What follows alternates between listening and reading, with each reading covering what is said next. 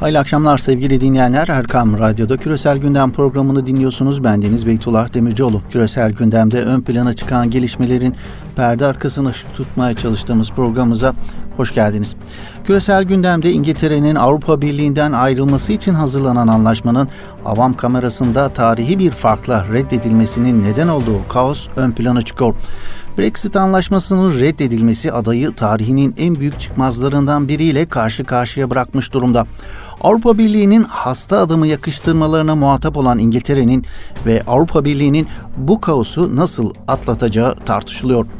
İngiltere ve Avrupa'daki siyasi deprem derinleşirken Avrupalı liderler anlaşmasız ayrılığın felaket olacağı çağrısında bulunuyorlar. İngiltere ve Avrupa'yı neler bekliyor sorusunun cevabını bulmaya çalışacağız programımızın ilk bölümünde. Bu noktada dillendirilen senaryolara bakacağız. Küresel gündemin değişmez konularından olan Suriye kaosunda ise Türkiye ile ABD arasında güvenli bölge müzakerelerinin başladığı bir dönemde Membiç'te Amerikan askerlerini hedef alan intihar saldırısının zamanlaması ve muhtemel sonuçları ön plana çıkıyor. Saldırı ile hedeflenen ABD'nin çekilmesinin önüne geçmek mi? Bu saldırı sonrası Trump çekilme kararından dönebilir mi? Güvenli bölge konusunda Türkiye ile ABD Genelkurmay Başkanları nezdinde yürütülen görüşmelerde bir uzlaşıya varıldı mı? Güvenli bölgenin kontrolünü kim sağlayacak? Güvenli bölge konusunda bölgesel ve küresel aktörler hangi noktada duruyor gibi soruların cevapları aranıyor. Evet küresel gündem programımıza Brexit anlaşmasının parlamentoda reddedilmesinin ardından İngiltere'deki kaos havasıyla başlıyoruz.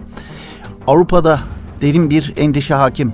İngiltere'nin Avrupa Birliği'nden ayrılık sürecinde ortaya çıkan bu kaos ile Yugoslavya ve Sovyetler Birliği'nin dağılma sürecinde yaşananlar arasında paralellik kuruluyor. Malum İngiltere haftalardır Avrupa Birliği ile yapılan Brexit anlaşmasının avam kamerasında oylanmasına kilitlenmişti. Daha önce reddedileceği için Başbakan Theresa May tarafından ertelenen oylama önceki gün gerçekleştirildi. İngiliz parlamentosu Avrupa Birliği ile yapılan Brexit anlaşmasını reddetti.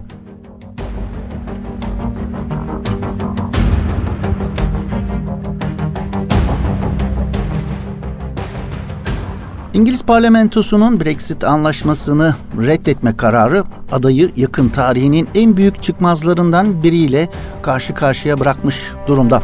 Anlaşmaya muhalefetin yanı sıra May'in kendi partisindeki birçok milletvekili ve azınlık hükümetine dışarıdan destek veren Kuzey İrlanda Demokratik Birlik Partisi de karşı çıkıyordu. Anlaşmanın reddedilmesinin ardından ana muhalefetteki İşçi Partisi'nin lideri Başbakan May liderliğindeki hükümet hakkında güven oylaması yapılması için parlamentoya önerge sundu. Dün yapılan oylamada Brexit anlaşmasını 202'ye 432 oy ile kabul etmeyen parlamento May'e 19 oy farkla güven oyu verdi. Başbakan bundan sonra parlamentonun desteği için nasıl bir yol izlemesi gerektiğini belirleyecek.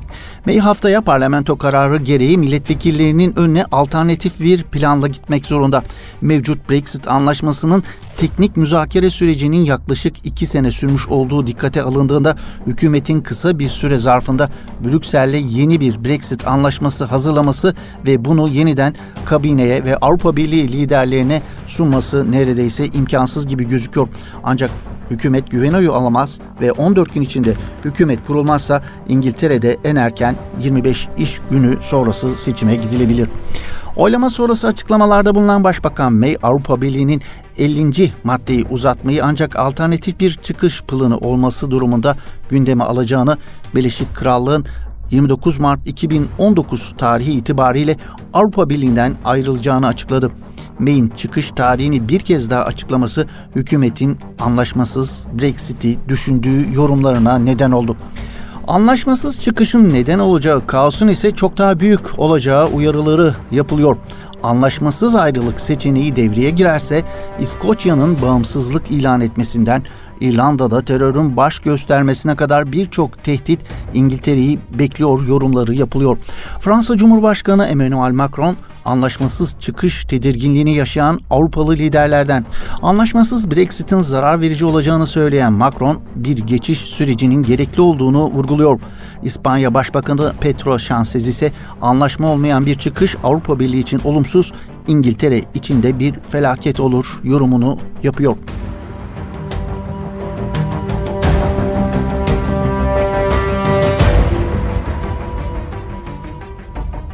Anlaşmasız ayrılığın Türkiye açısından ne anlam ifade ettiğine bakalım. İngiltere'nin Avrupa Birliği'nden ayrılmasına ilişkin sürecin anlaşmasız olması Türkiye ile İngiltere arasındaki ticari ilişkileri de doğrudan ve olumsuz etkileyeceği değerlendirmeleri yapılıyor. İngiltere Brexit ile beraber gümrük birliğinden de anlaşmasız olarak çıkmış olacağı için Türkiye için herhangi bir üçüncü ülke konumuna gelecek ve Türkiye'nin İngiltere ile ikili ticaretinde Dünya Ticaret Örgütü kuralları geçerli olacak. Aynı zamanda İngiltere ile gümrüksüz, kısıtlamasız, vergisiz ticaret sona ermiş olacak. Gümrük vergileri, gümrüklerde uzun süre beklemeler söz konusu olabilecek. Anlaşmanın geçmesi durumunda Türkiye ile İngiltere arasında imzalanacak serbest ticaret anlaşmasıyla iki ülke arasındaki 20 milyar euroluk ticaret hacminin artması söz konusu olacak. 2020'ye kadar olan geçiş süreci içinde Avrupa Birliği ile İngiltere yeni bir statü belirleyeceğinden Türkiye de Londra ile ayrı bir serbest ticaret anlaşması imzalayabileceği değerlendirmeleri yapılıyor.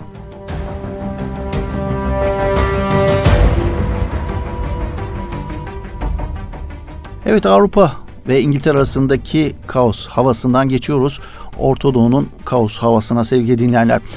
Ankara ile Washington hattında güvenli bölge ilişkin mesaj trafiğinin devam ettiği süreçte terör örgütü YPG kontrolündeki Membiç'te 5 Amerikan askerinin de aralarında bulunduğu 18 kişinin ölümüyle sonuçlanan intihar saldırısının Trump'ın Suriye'den çekilme kararını etkileyip etkileyemeyeceği sorusu gündemde tartışılıyor.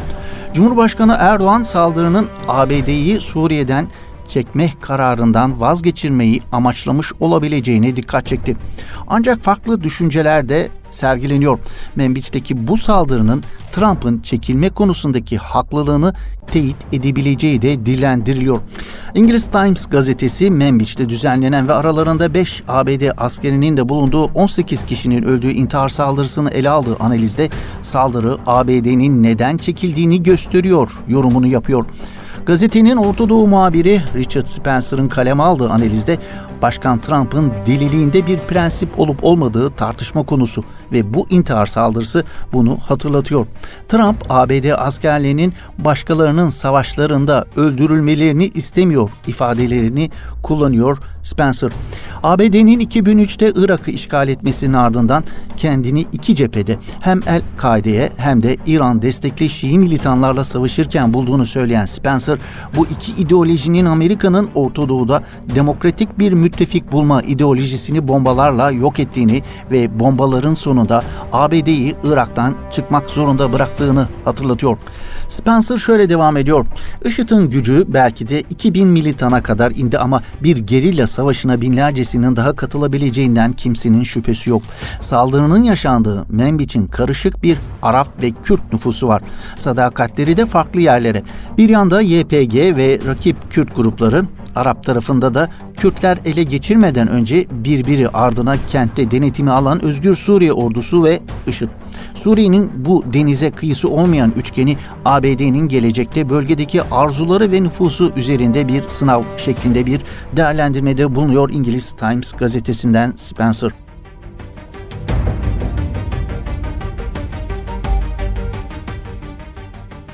Bu arada güvenli bölge meselesine ilişkin gündeme gelen soruların cevapları aranmaya devam ediyor. ABD Başkanı Trump'ın da dillendirdiği güvenli bölgeye ilişkin Türk ve ABD genel kurmayları arasında görüşmeler sürerken söz konusu plana Şam ve müttefiki Rusya'dan da değerlendirmeler geliyor. Rusya Dışişleri Bakanı Lavrov, Suriye'nin kuzeyi Şam hükümetinin kontrolüne geçmeli şeklinde bir açıklamada bulundu. Suriye'nin kuzeyinde güvenli bölge oluşturulması ve bu alanda kamu düzeninin tesis edilmesi için Türkiye'nin önerdiği yol haritasına ilişkin bir takım haberler de basına yansıyor bu arada. Bölgede TSK'nın koordinasyonunda Suriyelerden oluşan iç güvenlik istikrar gücünün kurulacağı ileri sürüyor. Sabah gazetesinden Erkam Çoban'ın haberine göre Türkiye, Suriye'nin kuzeyinde güvenli bölge için 5 kritik yol haritası belirledi. Buna göre TSK'nın koordinasyonunda iç güvenlik istikrar istikrar gücü kurulacak. Türkiye teröre lojistik destek sağlanan noktalarda örgütün şah damarını kesmek üzere öncelikle güvenli cepler oluşturacak. Teröre bulaşmamış isimlerden yerel meclisler kurulacak. TSK terör riskini ortadan kaldırmak üzere gerekirse 32 kilometre derinliğe inebilecek. Güvenli bölge öncelikle terörden arındırılmış bölge olacak. Habere göre Türkiye'nin Cerablus, Elbap ve Afrin'de hayata geçirdiği modelin bir benzeri güvenli bölge içinde uygulanacak. TSK terör riskini bertaraf etmek için gerekirse 32 kilometreden daha derine inebilecek.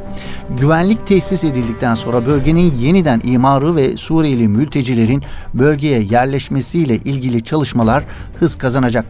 Güvenli bölge öncelikle terörden arındırılmış bölge olacak. Bölge Türk Silahlı Kuvvetleri ve Özgür Suriye Ordusu tarafından kontrol edilecek. PKK, YPG, SDG'nin bu bölgede barınması söz konusu olmayacak.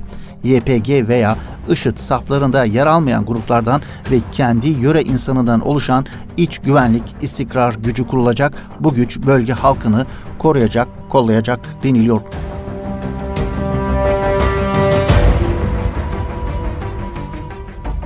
Evet, küresel gündem programımıza, küresel gündeme yansıyan haber turumuzla programımızı bitirmek istiyoruz. Orta Doğu siyasi gündeminde ön plana çıkan gelişmelere bakacak olursak bu anlamda en dikkat çeken gelişmelerden biri Mısır ve İsrail öncülüğünde Doğu Akdeniz'de oluşturulmaya çalışılan gaz formunun daha bir ön plana çıktığını görmek mümkün. Mısır Petrol Bakanlığı üzerinden 7 ülkenin yatırımcı, finansör ve ilgili taraflardan oluşan genel merkezi Kahire'de olacak. Doğu Akdeniz Gaz Formu'na ilişkin Orta Doğu medyasına yansıyan değerlendirmeler dikkat çekiyor. Türkiye ve Erdoğan karşıtlığını kendilerine misyon edinen kimi Arap medyası Doğu Akdeniz Gaz Formu'nu bir hayli köpürtüyorlar. Öyle ki bu formun Erdoğan'ın hayallerini suya düşüren proje olarak takdim ediyorlar. Geçen pazartesi günü Kahire'de bir araya gelen Mısır ve İsrail Enerji Bakanları Doğu Akdeniz Gaz Formu'nun kurulması konusunda anlaşmaya varmıştı. Formun merkezi ifade ettiğimiz gibi Mısır olacak. Mısır ve İsrail'in yanı sıra İtalya, Yunanistan, Kıbrıs Rum kesimi, Ürdün, Filistin yönetimi formun üyeleri arasında yer alacak. Formun yapısına ilişkin detaylar ise önümüzdeki Nisan ayında yapılacak toplantıda belirlenecek. Peki bu oluşumun amacı ne? Üyeliğinin çıkarlarına hizmet edecek bölgesel gaz pazarı kurulması, üyeler için arz ve talebin güvence altına alınması, kaynakların en güzel şekilde kullanılması için çalışılması, altyapının verimli bir şekilde kullanılması, rekabetçi fiyatlar sunulması, ticari ilişkilerin iyileştirilmesi, işbirliğinin güçlendirilmesi gibi maddeler sıralanıyor formun hedeflerine ilişkin. Peki bu forum üyeler için ne kadar yararlı olur? Konuyla ilgili Sputnik'e konuşan KKTC'nin eski Tarım ve Doğal Kaynaklar Bakanı ve Toplumcu Demokrasi Partisi dış ilişkilerden sorumlu eski Genel Sekreter Yardımcısı Sami Dayıoğlu şu değerlendirmelerde bulunuyor. Bu formun kurulması kağıt üzerinde tamam kurulabilir ama işlevselliği yönünden baktığımızda ne kadar verimli olacak, amaçları ne olacak, üye ülkelerine ne kadar yararlı olacak bunlar soru işareti. Ekonomik anlamda bu formun esas unsuru olarak gaz karşımıza çıkıyor. Bu konu üzerinde mutabakata varılabilecek bir durum var ama bu gazın satışı nasıl yapılacak? Avrupa'ya nakli hangi güzergah üzerinden gerçekleşecek diye soruyor Sami Dayıoğlu. Yunanistan Rodos güzergahı olabilir ama bu yolun fizibilitesi yapılmıştı ve çok pahalı bir yol ve yöntem olduğu görülmüştü. Dolayısıyla gazın satışı ve naklinin neye dayanacağı ve hangi sahada olacağı şimdilik belirsiz olduğunu düşünüyorum. Bu nedenle evet forum kurulur ama işlevsellik bakımından neye yardımcı olur bu konuda daha çok belirsizlik var. Bundan dolayı bir araya gelip kurmalarına söylenecek bir şey yok. Yapılabilir ama yürürlüğe girdiği zaman bu yeni oluşumun kurucu ülkeler açısından ekonomik menfaat sağlayıcı bir yol ve yöntem olur mu? Bu konuda büyük kuşkularım var diyor KKTC eski Doğal Kaynaklar Bakanı Sami Dayıoğlu.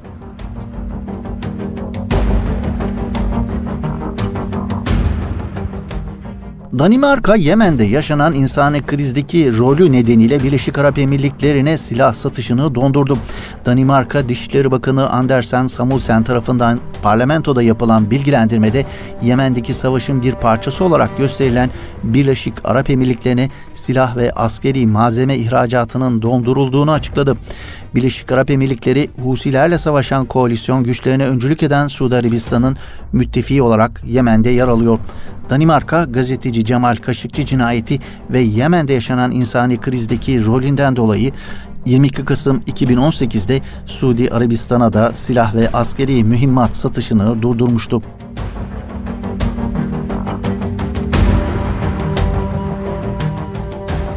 Pentagon'un yıllık Çin'in askeri güç raporu olarak da bilinen Çin'in küresel girişimini genişletmesinin ABD savunmasına etkisinin değerlendirilmesi başlıklı raporu yayınlandı. Çin'in Atlas Okyanusu'ndan Akdeniz'e Doğu ve Güneydoğu Asya'daki askeri varlığını artırdığı ifade edilen raporda Pekin'in Afrika'daki faaliyetlerinin KG ile aktarılması dikkat çekti. Çin ordusunun dünyanın birçok bölgesinde askeri üs kurduğu belirtilen raporda Afrika'ya ilişkin şu ifadelere yer veriliyor. Halk Kurtuluş Ordusu'nun Cibuti'deki ilk askeri üssü ve muhtemel yeni üsler Çin'in Afrika'da konvansiyonel askeri güç kullanmayı caydırma, ülke dışındaki operasyonlarını ikmal etme ve stratejik ekonomik koridorları riske atma kabiliyetlerini artırıyor. Halk Kurtuluş Ordusu'nun küresel kabiliyetlerini genişletmesi Çin'e gözlemleme, çatışma durumlarında karşı tarafın faaliyetlerini karmaşık hale getirme konusunda askeri seçenek sunuyor deniliyor. Çin şirketlerinin tek kemer, tek yol inisiyatifi olarak bilinen yabancı ülkelerdeki altyapı projelerini almasına ve dijital İpek yolu inisiyatifi olarak bilinen elektronik altyapı projelerine talip olmasına da atıfta bulunan raporda bu inisiyatifler kapsamında bazı yatırımların Çin için askeri avantaj sağladığına işaret ediliyor.